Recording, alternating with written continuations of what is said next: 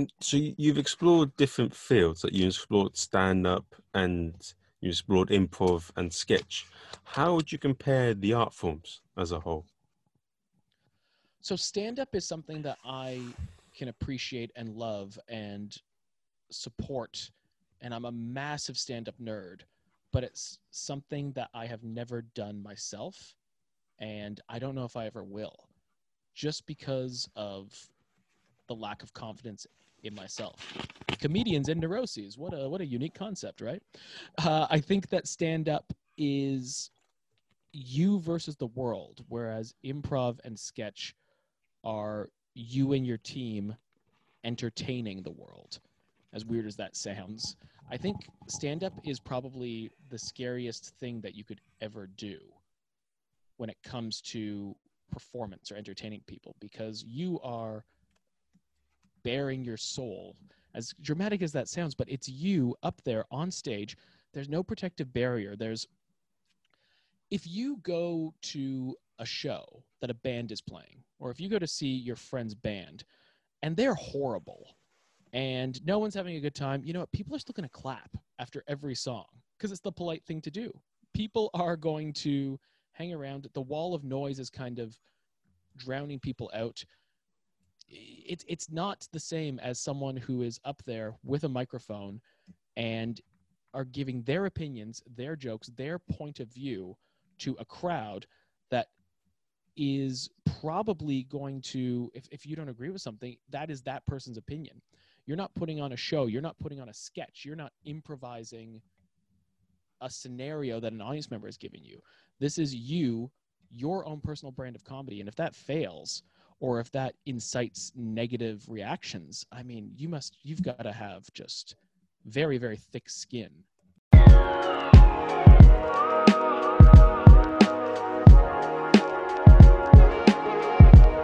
Hello, and welcome to the Marvin's World podcast, a podcast where we speak to tantalizing and enlightening individuals who help people like you and me make what we love a full time job. Now, with this podcast as a whole, if you like it, share it with your friends and please leave a review. If you don't like it, fair enough, and just be quiet. um, today we have an awesome guest. We have Mr. Chris Small. He is a sketch troupe, financial advisor. He is an improviser.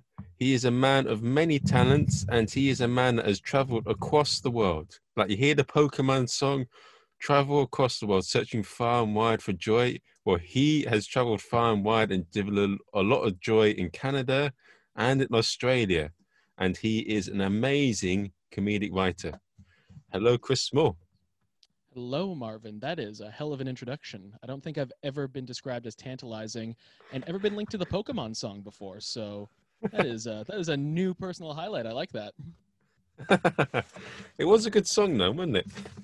Oh, absolutely. I that and the Pokemon rap. I was able to pretty much just recite that off any uh, any recess that I see fit when uh, people would ask, and sometimes when they wouldn't ask. But uh, a lot of Pokemon growing up.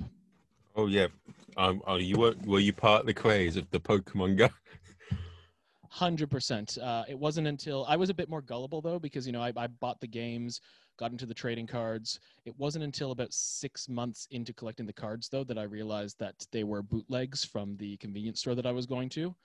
You know, most Pokemon cards aren't aren't printed on cardboard. They're not purple on the back. The holographs uh, aren't supposed to like scratch off. So spent a lot of money on something that was a bit that was counterfeit. But you know what? Uh, I still, in my heart, was a Pokemon master. Oh, it poke yeah, Pokemon is a is a. I mean, they really advertised it well. Like there was used to be a bit of competition between those two. This is an anime podcast, but be quick. I think there was a competition. It could, be. it could be. be. It could be. But it, it's like Digimon and Pokemon, like Digimon was older, but Pokemon they really sort of they really spent time advertising it so that it could appeal to Western audiences. They prepared that song for the Western world. They, yeah, they really put a lot of work in. It's true. Uh, Digimon was a bit more of a flash in the pan, but they definitely tried to appeal to a Western audience as well. Because, as I was reminded by a friend of mine a few weeks ago, the Digimon movie featured none other than, speaking of songs, Smash Mouth doing the theme song for it. I think All Star uh, was the was the theme song for the Digimon movie, and that blew me away when I thought about that. Because for like a New York minute, Smash Mouth was probably the biggest band in the entire world from like 2000 to 2001. So it was a big Ah. coup. Uh, Are you are you a bit of an anime fan? I used to be in a back when I was growing up in high school. I used to really be into anime. I went to Anime North for three consecutive years, which was one of the biggest conventions in Canada, and uh, collected the DVDs. But like all of that stuff, it was just I spent so much money on it, and I really didn't have a lot of money. That's the thing. Like I was into. I realized it was a very expensive hobby for you know a 15 or 16 year old because you know there were no streaming services back then there was the internet like you couldn't even really not that i would do this anyway but you know downloading uh, things the, the the speeds weren't as good it was you'd pretty much be stuck to buying the dvds which maybe only had three episodes on each one and they'd cost something like 50 60 bucks because it was all imports Yeah, and the, the th- I did a I did a thing um an interview with someone that's a fan of kaiju. oh yeah uh not so kaiju for whatever but that's the uh the big robots essentially and- big and robots and, the giant monsters. Yeah that's right yeah it was i mean my first big pop culture craze was power rangers like when i was five or six years old Ah. mighty morphin power rangers every single day after school so i mean that has such ties into kaiju you know every single Oh, week yeah. the monster grows summon the megazord so I, I can buy that i just never into the movies or gotten into that subgenre as much i did enjoy pacific Okay. rim though Oh, yeah, it was good. And no, I, I but, yeah, I think the Power Rangers actually was, as I recall, um, I spoke to him and he says that it was based on uh, like they actually remixed it with an original um, kaiju series. we have alienated so many people Yes, in the first five minutes. Like, I at these think- I think- I think- but it's it's so and and how has that led to you becoming like a sketch and improv troupe? How has like oh, look at that segue! I love it. That's great. Um, you know what? I think it was just I was always someone who was into. I think Power Rangers. I think pop culture as a whole always appealed to me because performing as a whole, has always appealed to me. Um, just big, flashy. I've always been into comic books. I've always been into pop culture as a whole, and growing up, I was always a pretty loud kid. I always wanted to not be the center of attention because I was always about complimenting other people. I was the person in the group who always wanted to make other people feel good about themselves. I feel so. I think that just naturally progressed into performing, being the person who, if other people were shy during school presentations or things like that, I'd say, you know what, I've got this. Don't worry, I'll handle it and just really it was just the, the thing i was good at when i was growing up um, it was hard for me to focus sometimes in school and I, I got good grades but at the same time i really didn't wasn't able to sit still that often in class i'd always want to be up and doing things and that, i think that just naturally led to performing in comedy how did that how did you stumble across sort of sketch and improv? Like what, what was there must be a story there. Like you either watched the show or someone said, Right, Chris, do that.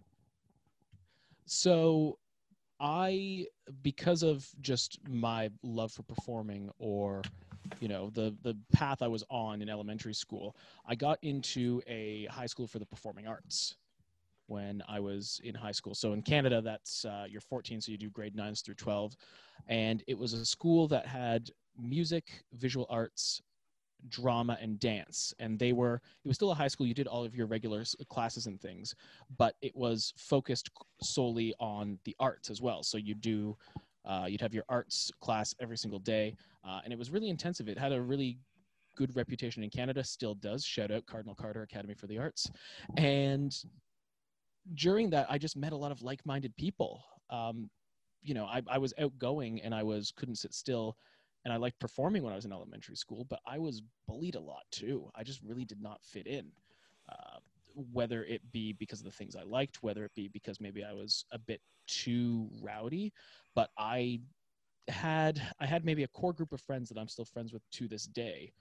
But aside from that, really did felt like a bit of an outsider. So when I went into this school for the performing arts, it was almost like finding your tribe. I felt very accepted. I felt like these were like-minded people, specifically the things that we spoke about.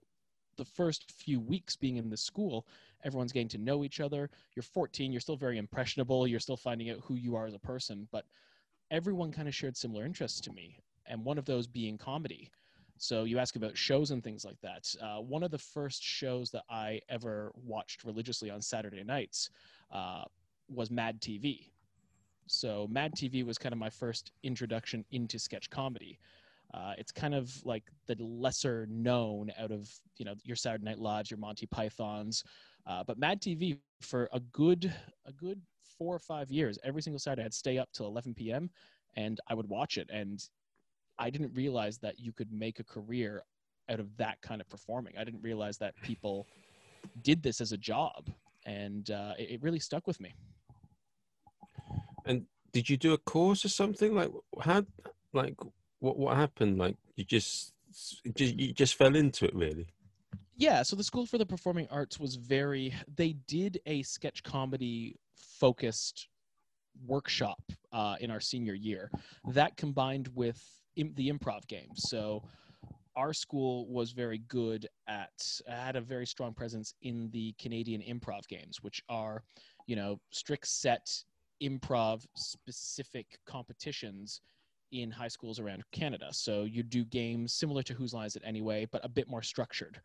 So it was my dream to get on that team and you had to be in grade 11 minimum so it was only the last two years of high school and lo and behold i got in and just doing that is what introduced me to improv first and the idea of community the idea of being supported on stage and then that combined with the next year when we did our sketch workshop uh, those two those two classes and extracurriculars in high school are what really paved the way.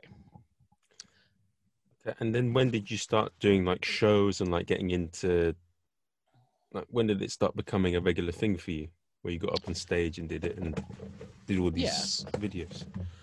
So I'm from Toronto, Canada.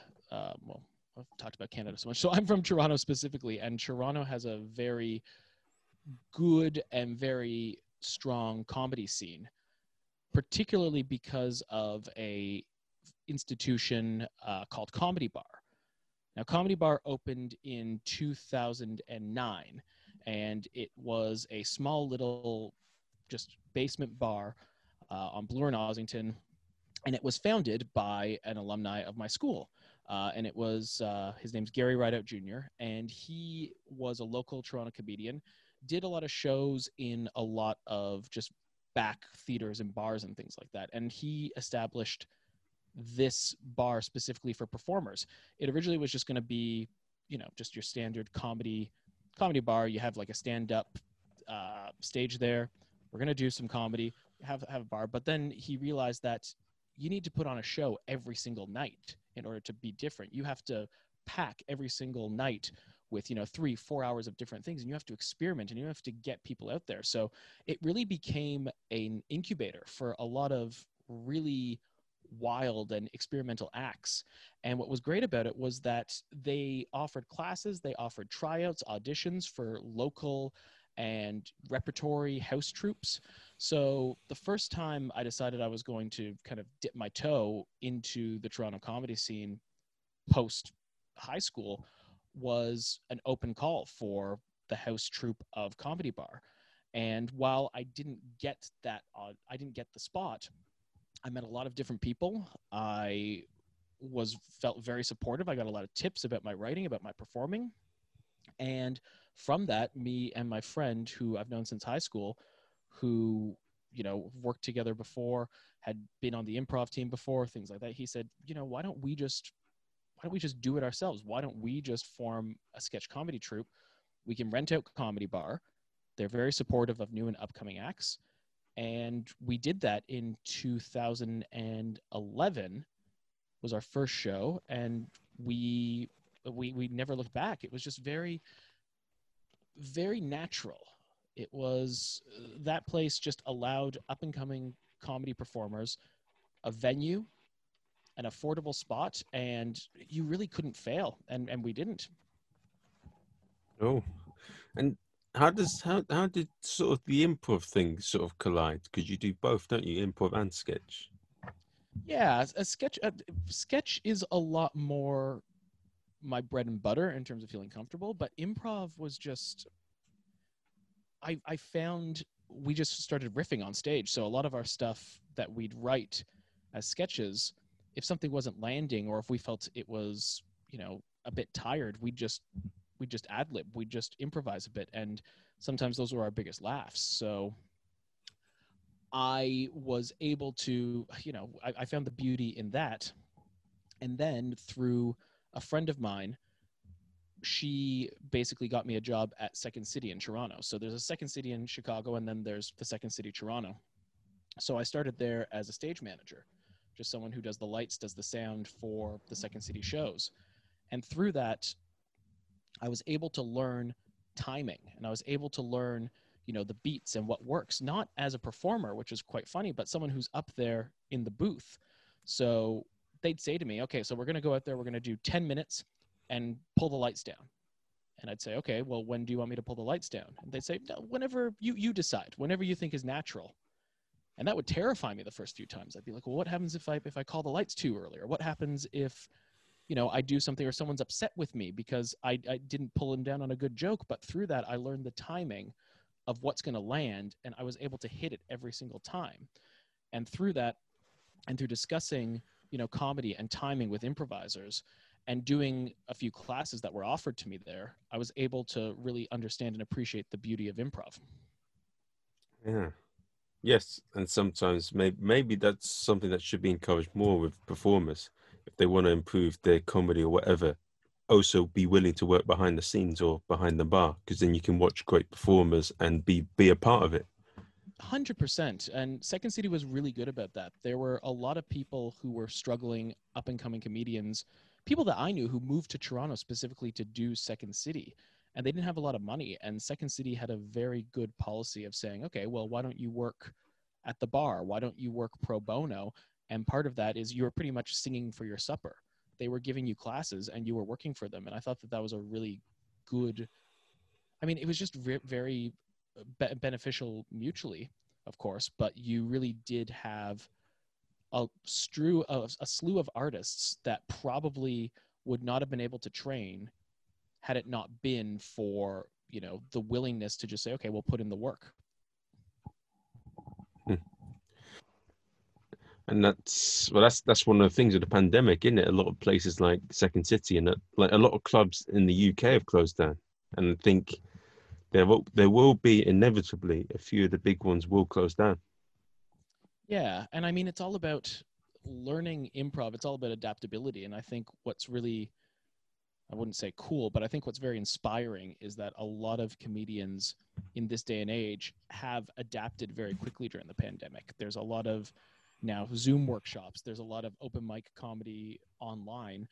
Um, you know it's a very resourceful community and when when in recent memory have we not needed laughs as much as we have in 2020 That's true.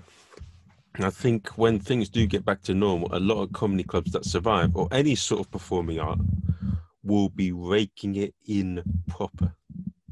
definitely i think people are going to there's nothing like being in a club and just laughing with people it's one of the reasons that sometimes the only movies i kind of attend in the theaters not these days are, are comedies i love going to see a comedy in theaters because that collective cathartic experience of sharing a laugh with strangers it's just infectious and it's one of the best feelings in the world so i, I completely agree i think that when things get back to normal uh, whatever the new normal is. But when there's an opportunity for live comedy to happen again, people are going to jump at it.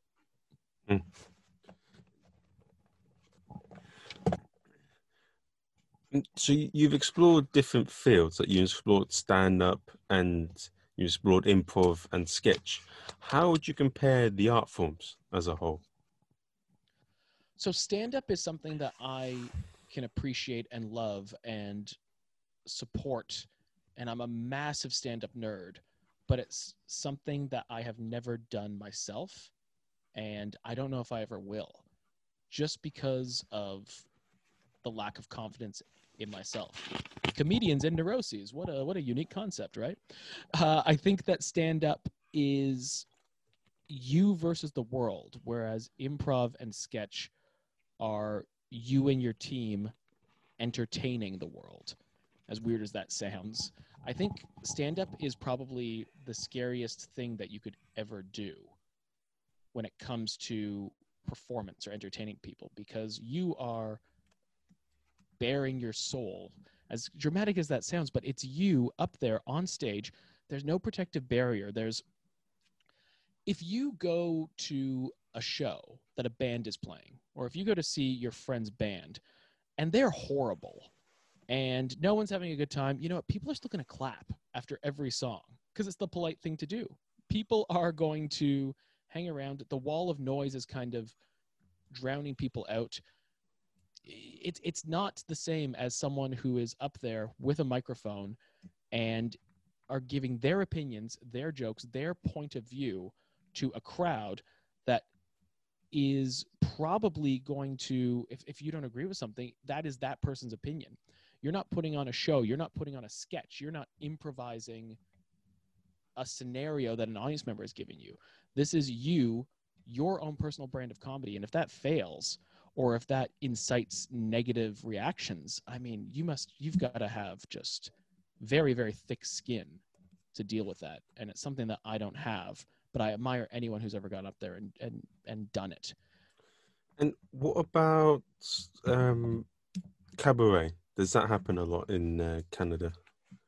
It's um, yeah, no, I'd say that one person shows, one one uh, one woman, one you know one man shows.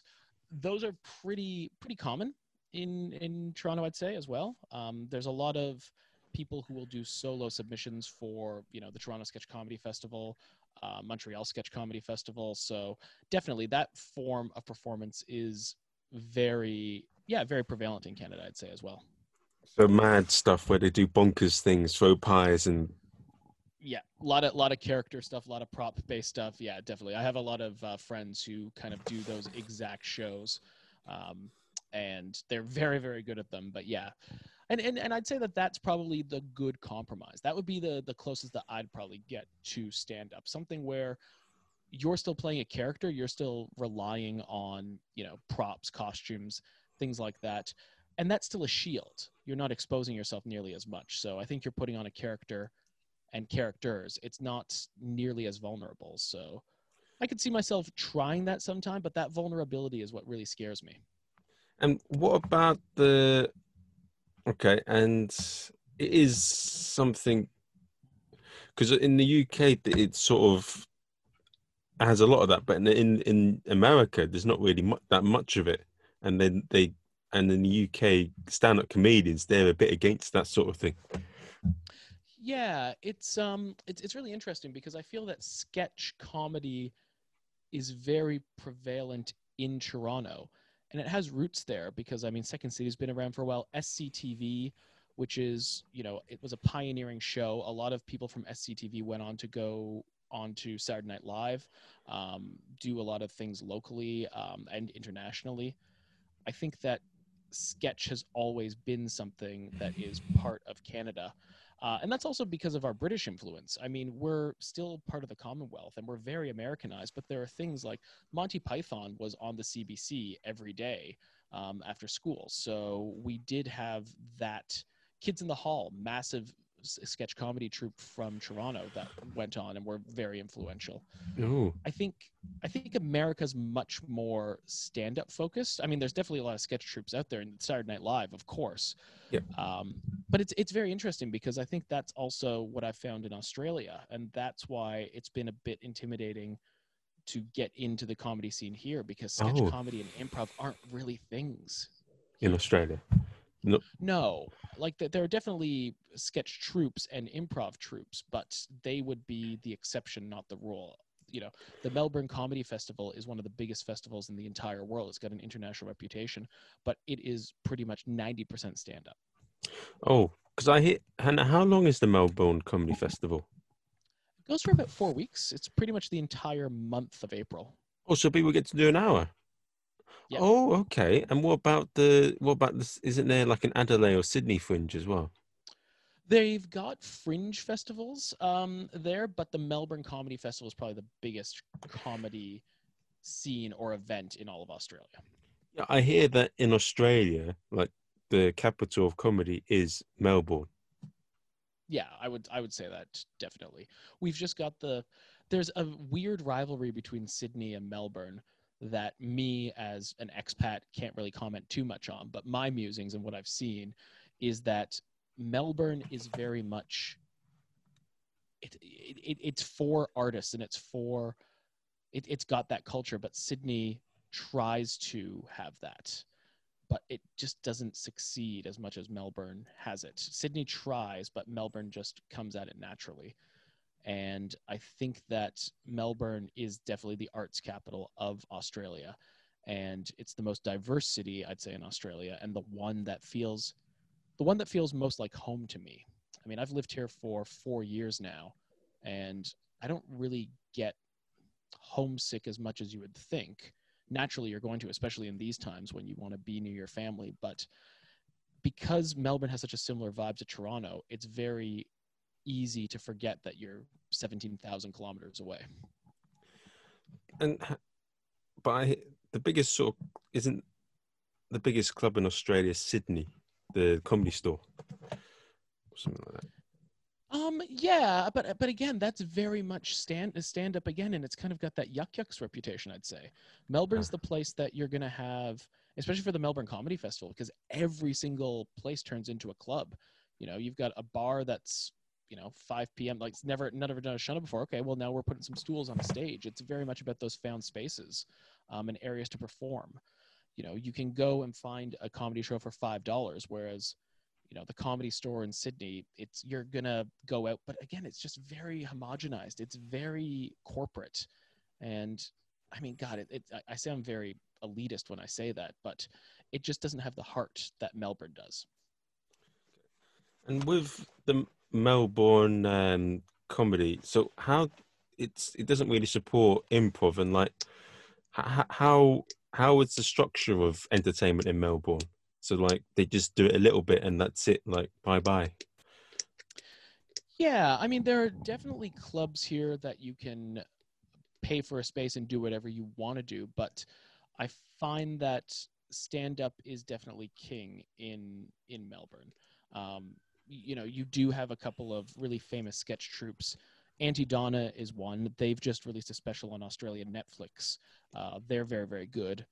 Um, you've got you, you've got a few different sketch troops like Boss Octopus, um, the Big Hoo Ha. So it is where you can find it, but at the same time, it's not. You don't have as many chances to perform, and it is cost. It's cost prohibitive as well because renting a venue here is quite pricey.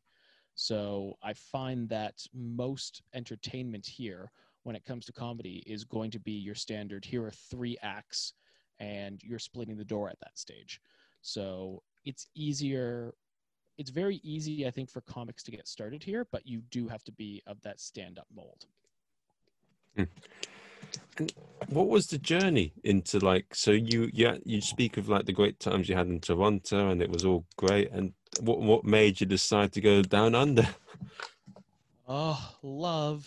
Tale as old as time, isn't it, Marvin? Uh, my wife is from my wife's from New Zealand and we met in Toronto and we decided that she was having some visa issues where work wouldn't support her anymore in terms of sponsorship. Uh, at that point, I'd pretty much decided I was going to spend the rest of my life with this woman, so we just decided to, uh, you know, just get that started a bit quicker. Uh, proposed, uh, but then we realized that the waiting time to get a visa for a spouse was still about 10 to 12 months which during that time she wouldn't be able to work, she wouldn't be able to be supported. Um, so it made no sense for her to stay in Canada. So because she is from New Zealand and they enjoy reciprocal rights between Australia and Kiwis. Um, both of them can work freely in either's country. Uh, they can apply for medical benefits, etc. She was able to sponsor me in Australia under a spousal visa. So we decided that while we were waiting for paperwork to clear in Canada, we just come here where we can both work. She'd lived and worked in Melbourne before that. She had some friends here. Uh, you know, it enjoyed that reputation as the most as you're gonna have to edit this. Sorry.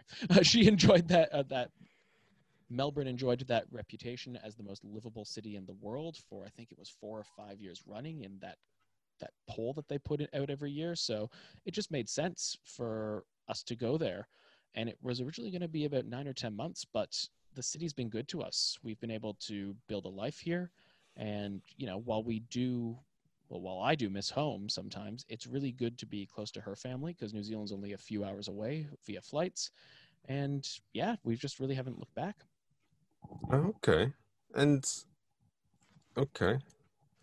Tell us this. No, no, I'm not going to ask you that. but okay, that's that's pretty. That's pretty. That's that is a great sort of movie thing there. What you said yeah, there. Tinder. We met on Tinder. That's what you're going to ask. How did we meet? We met on Tinder. Tinder.com. This episode sponsor, sponsored by Tinder. It works sometimes. Sometimes. this was before like you had to pay and like you, you had those super likes and you had the uh, oh well you only have 20 at this stage and what does this person think you've I'm like it was just swipe left, swipe right. This person's cool and then you get married. That's uh that's not all the time, but that's that's my success story with Tinder. So yeah, and, and, and like and how how do you find sometimes there's a culture clash sometimes? Because like in with news with America and the UK, even though the languages are basically the same, the, the humor is slightly different and the culture is definitely a little bit different. I was told before I moved here by my darling wife, Chris, you are going to have to develop a thicker skin because Canadians are, of course, known for, you know, apologizing all the time, self being self-deprecating, uh, very honest, if not a bit simple. I think that's the weird reputation that we enjoy worldwide. Uh, but which is great because everyone's just like, "Oh, you guys are so nice, you're so friendly, etc." Yeah. But I was told that Australians in particular are very sarcastic, very biting. Uh, you know, they'll call you a dickhead if you, uh, you know, if, if if you're friends with them and things like that. So, uh, just make sure that you toughen up and make sure that you realize that people who are being a bit sardonic, sarcastic, they probably still enjoy your company. So don't take everything super personally, which is which is tough for me. But yeah, I find uh, what's really funny is that I think when you move internationally and you live somewhere outside of your bubble, you never become more proud to be where you're from. And I say that because I've never identified with being Canadian as much as I have when I'm a foreigner living abroad. You are the representation of your country, which means oh shit, yeah. Your, it's true. You have to hold yourself to that standard. You want oh shit, be, yes, yes, yeah. You want to be the person that represents your country well. When people think of you, they think positively of your country, and I'd like to think that I've succeeded in that sense, where a lot of my friends over here have really, you know, they, they tease me about being Canadian in a very fun way. Uh, but I think that my personality and the person that I am has instilled positive thoughts of Canada. So it's a bit of a culture clash, yes, but I think that I have a responsibility to show what my culture is all about that that and the c word. Man they, they they love saying the c word down here but i, I just can't get behind it. Just it's not it's not one of those words. You guys in the uk you also like the c word uh, occasionally. just really not as much. not as yeah, much yeah. as australia. Like i'm not they use the word a good cunt which i don't know. It just sounds a bit misogynist. A good yeah, it's it's one of those things. See, see, you you can say it. Me, I, I I still have to say the c word. It's it's one of those things. I'm getting used to hearing it, but it's one of those words that I will never be able to say. Which isn't a bad thing. I can appreciate I can appreciate that they have taken like the worst word in the English language, um, and they've well controversially, uh, and they've taken away some of the ammo. If you're saying it affectionately, I'm like, well, then you've taken the hatred out of the word, but still, it, it's just it doesn't. It's it's not something I can get behind. It's a bit. It's a bit like when um, I don't know people of minority groups they call each other the racist term of that group, and they try using it friendly. I, I, I feel a bit iffy about that. And like in Oh, America, don't, don't you ever say that. Yeah, I know, I won't say that. That's not your right. no, exactly. But the thing is, I've I've seen a few people in America, and they're not black, and they say that word as if it's a verb, and I'm like, you can't say that. no, no, you can't, and you shouldn't. And uh, yeah, they're just cer- certain words, and and that's one of them. So, uh, but but aside from that, that's probably the biggest culture. If that's the biggest culture clash, where you know I I just can't get behind saying the c word, then doing pretty well. H- how does the humor differ? So, like when you're joking around with them, how does it differ to them joking around with you? I think that our humor in Canada is very earnest. It's very making fun of ourselves. There's a lot of warmth to it. There's a lot of regional or locale specific humor, as there is in every country. I think that Australian humor is a lot more a lot more uh, sarcastic, I'd say. Um, but it's also very clever. It's very much, there's a lot of double speak and there's a lot of dry wit that you have to kind of listen when you're watching a show. You almost have to rewind sometimes because there's such brilliant lines that really get lost at times. I think that the humor over here is very intelligent and Canadian humor is intelligent too, but I think that it's there's a lot of yeah, a lot of double speak I'd say and a lot of and by that I mean just it, it's just layers, layers upon layers whereas in Canada, you know, a joke can be very broad and that is the punchline. Ah. okay, and have you have you had struggle adapting? So, do they struggle to adjust to your humor? No, I don't. I don't think so. And this is what, what's really sad about it is that my sense of humor will uh, still play plays out quite well because I think if something's funny, it will. It knows no border. Like funny is funny. You know what I mean? If if you're saying something, if it's a good joke, chances are someone's going to appreciate it no matter where they're from. So tell me a bit about so you, right now you're sort of full time sort of financer. Uh, I'm not going to ask the name of the company, but like tell us a bit about it and like how do you sort of how do you come across as being like a comedy writer and how do you balance both both of these roles? It's tough. It really is. Um, finding a work life balance, especially right now during the pandemic, where most people are working from home, and that natural divide between this is my home time and this is my office time is very, very, you know, gray. Um, it's very easy to stay online a lot longer. It's a lot easier to log into work early and see what's happening. I think finding the balance is has been more and more difficult for me. It's hard for me to sometimes organize the things that I want to do to relax from work because based on how busy I am, they can seem like obligations rather than things that are making me feel good and things that are creative outlets. I think just taking a step back from everything and having some days off t- at times where you're just sitting on the couch, where you're just vegging out. It's good to keep busy, but it's also good to let yourself off the hook sometimes. Um, you know, I find I've got a notepad that I keep next to me, uh, one at my bed and one when I'm working. And anytime that I have an idea that I think is funny or an idea for an article or for a sketch, I'll just jot it down. And sometimes I'll come back to them and I'll be like, I have no idea what this means, particularly the ones when I wake up in the middle of the night and go, what does peach lemon cloud pilot mean? But, you know, I'll try to come back to it and I'll say, all right, well, you know, that's the makings of a sketch. But I, yeah, I, in the perf- in a perfect world, I'd be able to balance them both and still have time to time for myself and for other hobbies that I have. But right now, it's it's getting more and more difficult. But I'm hoping that in the next year, when things start getting a bit more normal, that I'll be able to dedicate a bit more time to writing because that really is my passion. You want to be a comedy writer for like comedians or like what what sort of specific kind of comedy writing?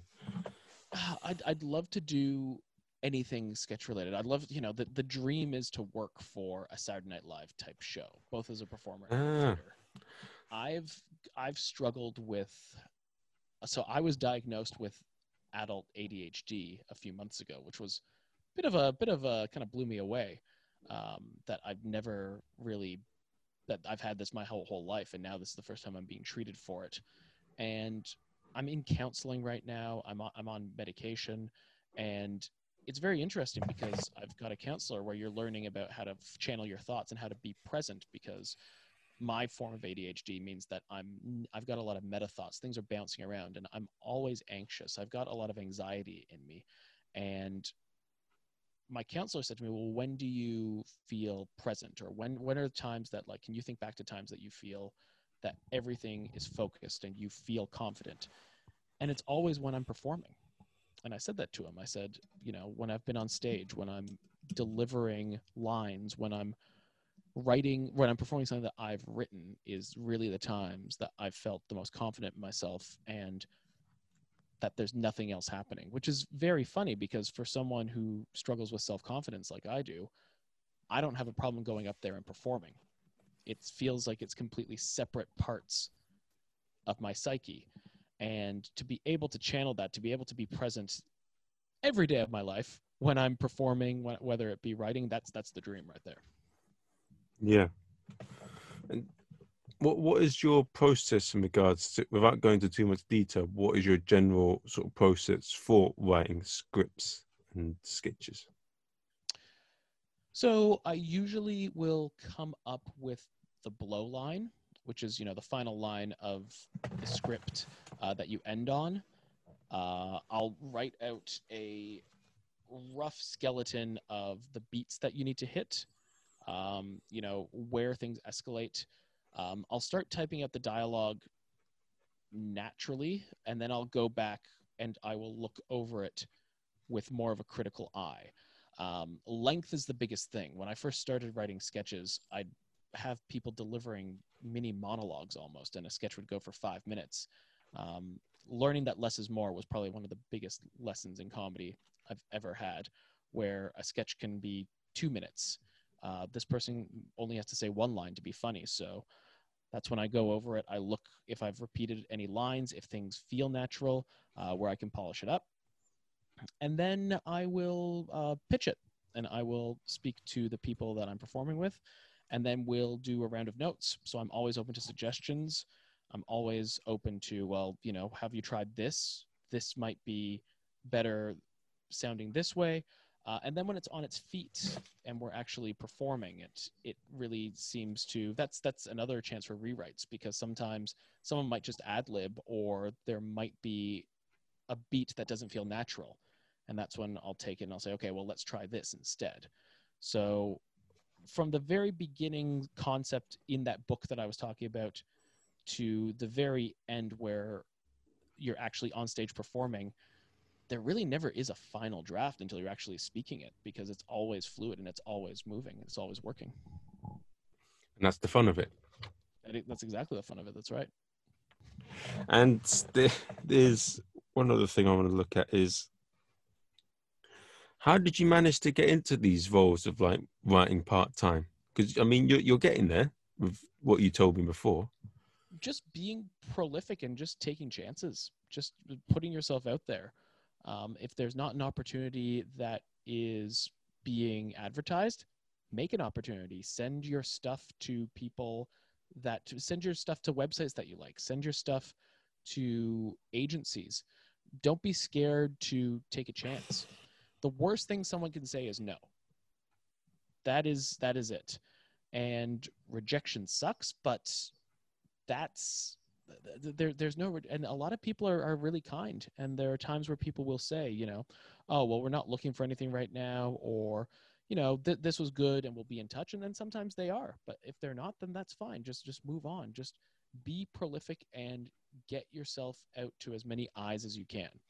Any opportunity that you have doesn't matter what type of gig it is, just get out there, build your resume, build your profile, build your brand. Yeah. And what are what are some of the biggest lessons that you have learned through your life through working in the performing arts? Less is more. Don't be scared to say yes, both in improv and in life. I mean, you have to in improv. That's that's the rule. Just because someone's lifestyle or process is different than yours does not make it right or wrong. I think I always used to think I was a very liberal person. The more people that I meet in comedy, the more I realize that I had perceived judgments and they've just been shattered. So I think be open and do not assume that you know everything and do not assume that you know everything about everyone. Ah, And be humble. Be humble, but don't be a doormat. Take a chance, but do not burn bridges. yeah, and don't. Yeah, that's a good thing. I think a lot of the times people seem to mistake being nice for the wrong thing. Yeah. But similarly, there's a difference between confidence and arrogance, and it's a fine line. But the people who are able to manage it are the most successful people. And coming on to that, like, what do you, what, what sort of motivates you? What really sort of drives you to really make a career out of comedy writing and sketch, sketch comedy in particular? I think making people happy, um, as corny as that sounds, I love, like I, like I said, laughter is infectious, and there's a lot of there's a lot of really bad crap in the world, and I think that if I'm able to write something or perform something or do something that makes someone laugh, that gets a genuine emotion and genuine positivity out of someone, well, then that is something that I want to dedicate my life to. So that's that's something that I want to chase. Like I said, I'm not someone. I'm someone who struggles with self confidence in a big way, but I love going out there and performing because it's not about me and the way I feel. It's about making people feel the way that I want them to feel. And then you feel good as well. Yeah, that's a nice byproduct. And they say you enjoy what you're good at. Exactly it. So here's hoping that I'm good. Here's hoping that some people think I'm good at what I do. Um, one of the things, what has been your, what has what's been two moments I want to ask you about? What have been some really strange stories that have made you go, "What the fuck," and what have been sort of like stories that have been like, "Oh my god, amazing and inspiring." In comedy or just in life? In let's talk about as it's geared towards your passion. Yeah, your passion. All right, fair. Um, I would probably. Oh, that's a good. That's a good. To think about that. Stories that have made me go, "What the fuck." I'll I'll come back to that one. I, I guess things that I go, "Oh my god, that's amazing," would be the first time that I realized, "Oh my god, like this person is a genius," and you can and and you know comedy can be whatever you make it and um etc was there was a there's a comedian named pat thornton. Uh, he's a local toronto comic. He's been in a few uh, movies and things in canada as well and he used to do a 24 hour comedy stand-up show for the stephen lewis foundation which is a fantastic cha- charity. Um, and it would be him he would be on stage at comedy bar and it would be a 24 hour show. People could buy a ticket they could go in and out whenever they wanted. Uh, people looked forward to this every single year because you know you could go in at 11 p.m you leave at 4 a.m people are getting punch drunk people are you know getting the giggles because they don't have a lot of sleep. And just he had a bowl on stage where people would write suggestions for jokes. And he'd pick them up and then he'd start riffing. And i remember looking at that going like this is the first time i went it blew me away. I went this is so loose. This is just like I don't, I don't even know what this is but it's hilarious and it's funny and it's community building. And it just cemented this guy as brilliant that like he went out there with not that much material the fearlessness of saying i'm going to do 24 hours of comedy and maybe you have two hours in your in your back pocket and you just hope that the rest will work while you are also just not giving yourself any sleep like he took a 50 he took 15 minute breaks every four hours that was it but he very much went from 4 p.m to 4 p.m and to me that was an oh my god that's amazing What? So how did he set up? How did it work? And how did it carry on for that long? so it was just him on stage again had a bowl where people would put suggestions he would he would you know read them he'd write them he'd riff on them. People would get involved in it as well and uh, you know there there'd be bits that would begin from there. And yeah then just 15 minute break every 4 hours that was it. But he'd just do this once a year 24 hours. Whoa, that must help him a lot. so that was that was that, that's probably and also what the fuck as well. But uh, yeah very very good. Um one that kind of went oh my god like a like a crazy story that's, a good question In life, then. Let's do that. in, in,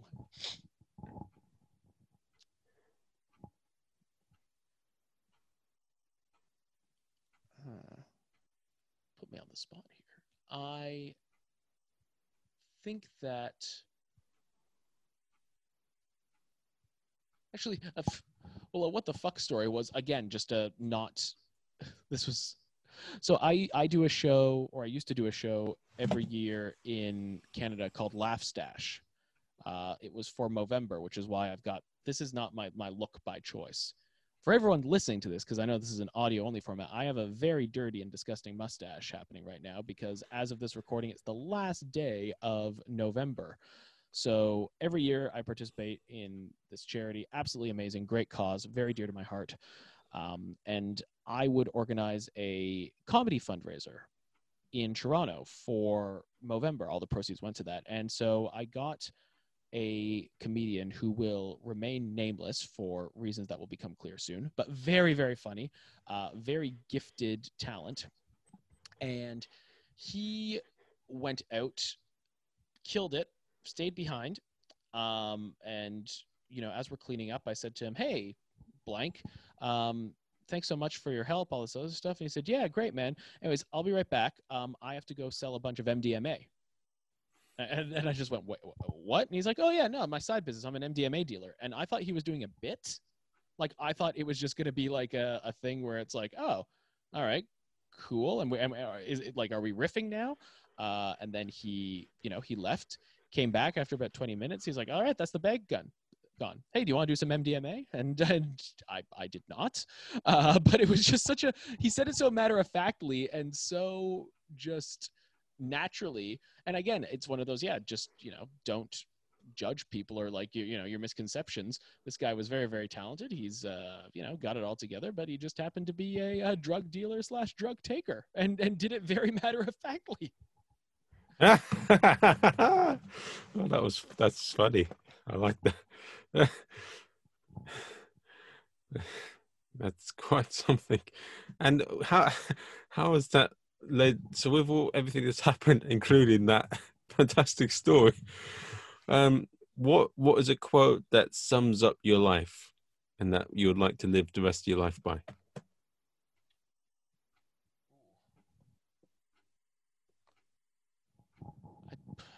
Quote that live the rest of my life by. It's a good one. Um, I'd probably.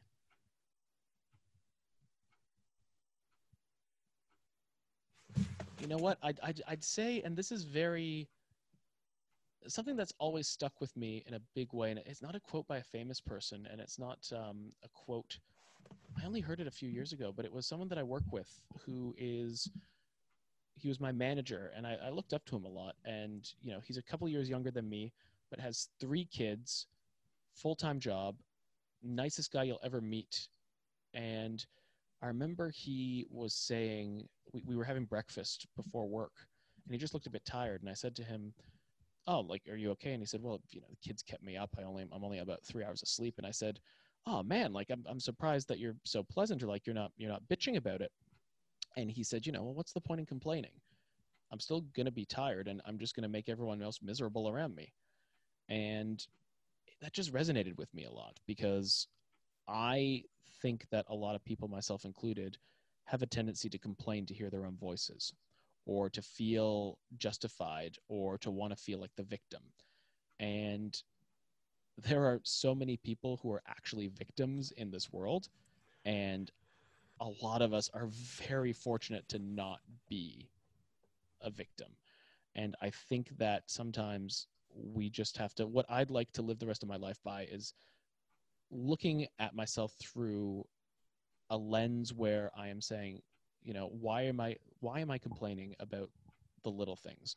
Why am I complaining if just not to hear that? I think that I want to be a positive person and I want to make sure that I am living my best life and I am not bringing down those around me. Ah, and that's that's that's a question. That's in that's in that is a thing, isn't it? When you watch a lot of, um, especially movies in in, have you seen Boys in the Hood? I have, yes. It's a great movie, isn't it? John Singleton, one of the best. Like that film, like with the story of Ferris and him shooting um, Ricky and all that, and them doing all those bad things. That's Mhm. that's you know feeling good, but that's in the wrong way. Yes. Yeah, very true.